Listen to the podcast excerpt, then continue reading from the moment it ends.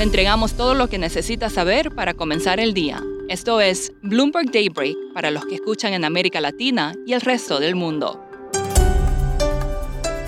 Buenos días y bienvenido a Daybreak en español. Es 6 de abril de 2022, soy Eduardo Thompson y estas son las noticias principales. Hoy a las 2 pm hora del este de Estados Unidos tendremos las esperadas minutas de la Fed. Estas proveerán detalles de cómo la entidad planea reducir el estímulo vendiendo activos en su balance. Se prevé un ritmo de reducción de activos más rápido que entre 2017 y 2019, mientras que la gobernadora Lael Brainerd sugirió que el ajuste comenzará en mayo. Economistas prevén que la Fed podría limitar las ventas a un techo de hasta 100 mil millones de dólares al mes. Los ministros de Relaciones Exteriores de la OTAN se reúnen hoy en Bruselas con una nueva ronda de sanciones contra Rusia sobre la mesa. El presidente del Consejo Europeo, Charles Michel, dijo que probablemente tarde o temprano serán necesarias sanciones de la Unión Europea sobre el petróleo y el gas ruso. La líder de la Comisión Europea, Ursula von der Leyen, instó a Beijing a adoptar una postura clara sobre Ucrania. Estados Unidos enviará otros 100 millones de dólares en equipamiento militar a Kiev. En noticias corporativas, Twitter está probando un botón de edición. La compañía dijo que el trabajo en la función, la más solicitada por los usuarios, comenzó el año pasado antes de que el billonario Elon Musk comprara una participación en la empresa y presentara el tema. En otra noticia, la aerolínea JetBlue ofreció comprar Spirit Airlines por 3.600 millones de dólares. Spirit había acordado antes ser comprada por Frontier Group por un monto inferior. Continúan los disturbios en Perú. Manifestantes se enfrentaron a la policía en Lima y asaltaron la sede del Poder Judicial, poco después de que el presidente Pedro Castillo levantara el toque de queda impuesto para frenar las violentas protestas contra las alzas de precios. Congresistas lo instaron a hacerlo, argumentando que las medidas restringían los derechos fundamentales. En Colombia, la inflación se aceleró del 8% en febrero al 8,5% en marzo, el ritmo más rápido en seis años. Sigue la crisis de liderazgo en la petrolera estatal brasileña Petrobras. Hace pocos días, el presidente Jair Bolsonaro nombró nuevos CEO y presidente para la empresa, pero estos decidieron no aceptar los cargos. Ahora el gobierno consideraría eliminar de la agenda de la próxima junta de accionistas la votación del nuevo directorio de la empresa, manteniendo su actual directiva.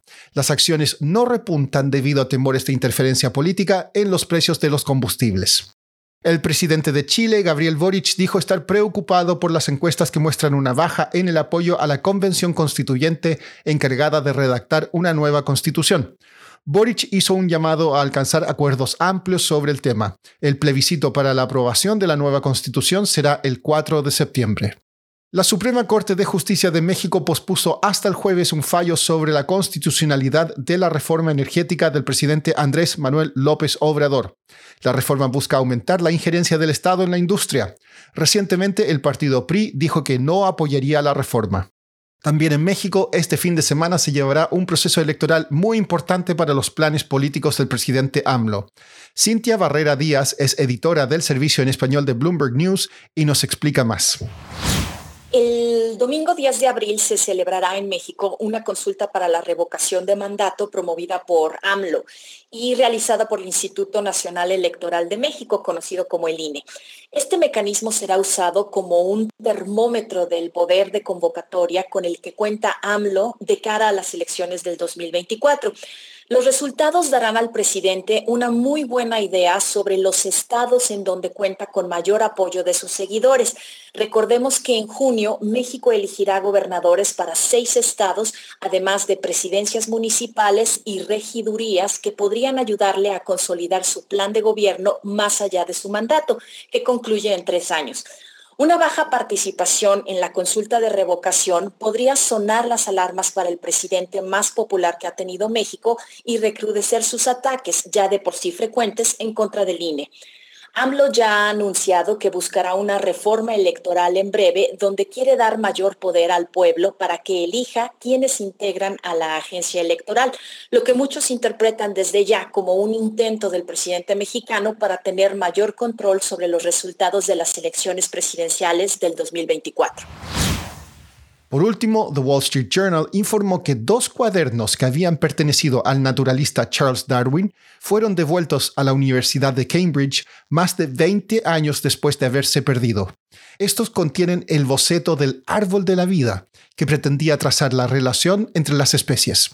Los cuadernos fueron dejados en una zona pública de la biblioteca dentro de una bolsa rosa de regalo con una nota que deseaba al bibliotecario una feliz Pascua de Resurrección. Eso es todo por hoy. Soy Eduardo Thompson. Gracias por escucharnos. Para conocer todas las noticias que necesita para comenzar el día, revise Daybreak en la app Bloomberg Professional, donde puede personalizar las noticias que desee recibir. También puede suscribirse a la versión solo audio en Spotify, Apple Podcasts o la plataforma de su preferencia. Eso es todo por hoy. Escuche de lunes a viernes Bloomberg Daybreak.